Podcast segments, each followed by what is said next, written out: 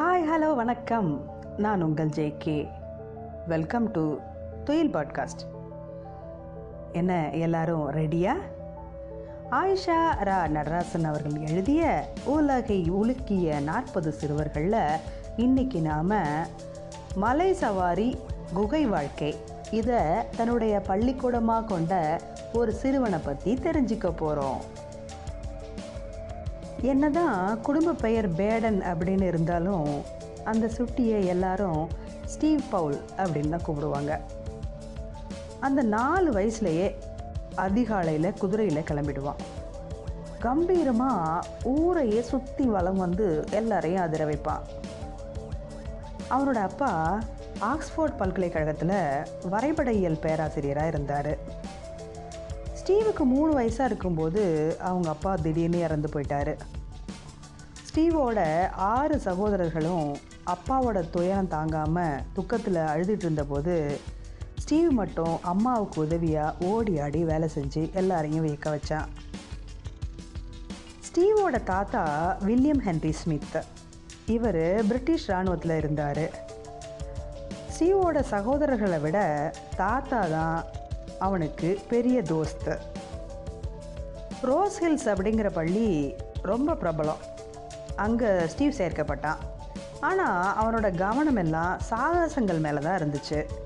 பக்கத்தில் இருந்த வனப்பகுதி அவனை ஈர்த்துச்சு. பள்ளியிலேருந்து அடிக்கடி காணாமல் போயிடுவான். காட்டு எலிகள் முயல் குட்டிகளை துரத்திக்கிட்டு போய் பிடிக்கிறது விலங்குகளோட காலடி தடத்தை மறைஞ்சிருந்து பின்தொடர்றது மாதிரியான விஷயங்களில் சூறப்புலியாக இருந்தா. அவனுடைய அஞ்சு வயசுலேயே அடர்ந்த காட்டுக்குள்ளே துணிச்சலோட போவான் போகிற வழி மறக்காமல் இருக்கணுங்கிறதுக்காக ஒரு யுக்தியை கையாண்டா.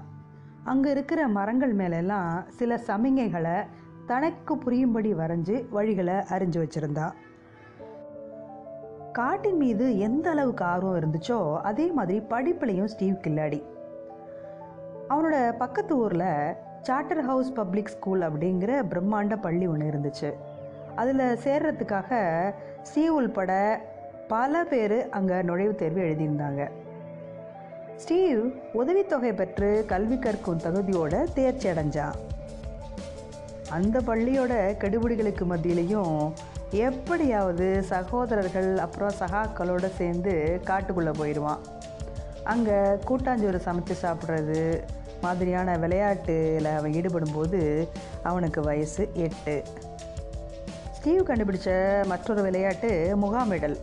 அதாவது காடு ஆற்றங்கரை மலையடிவாரம் அப்படின்னு இடங்களை தேர்ந்தெடுத்து அங்கே போய் தங்குறதுக்கு நண்பர்களையும் தேர்வு செய்வான் கூடாரம் மரத்தின் மேலே பரன்கள் அமைக்கிறது கயிறு ஏணி அப்படின்னு கச்சிதமாக முகாம்கள் அமைக்கிறது அவனுக்கு கைவந்த கலை. தன்னுடைய ஒன்பது வயசில் தன்னந்தனியே எங்கே வேணாலும் போகக்கூடிய தைரியசாலியாக இருந்தா. ஒரு நாள் ஸ்கூல் முடிஞ்சு ஸ்டீவ் வீட்டுக்கு வந்துட்டு இருக்கும்போது சாலையில் ஒரு இராணுவ ஜீப்பும் மோட்டார் பைக்கும் நேருக்கு நேராக மோதிக்கிச்சு.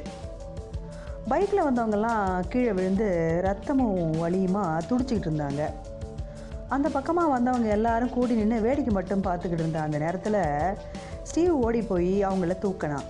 தன்னோட கச்சிஃபால் அடிபட்டவங்களுடைய எலும்பு முறிவுக்கு கட்டு போட்டான். அதன் பிறகு அங்கே வந்த மருத்துவர்கள்லாம் ஸ்டீவினுடைய இந்த செயலை பார்த்து பாராட்டினாங்க.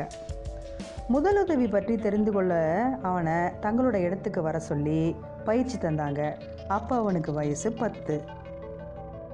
அந்த வயசில் நீச்சல் படகு போட்டி குதிரை சவாரி இப்படின்னு எல்லாத்துலேயும் அசத்தினான்.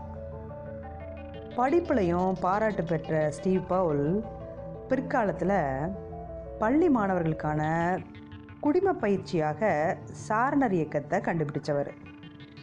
சாரணர் தந்தையாக உயர்ந்தார் பேடன் பவுல். மீண்டும் சந்திப்போம். நன்றி.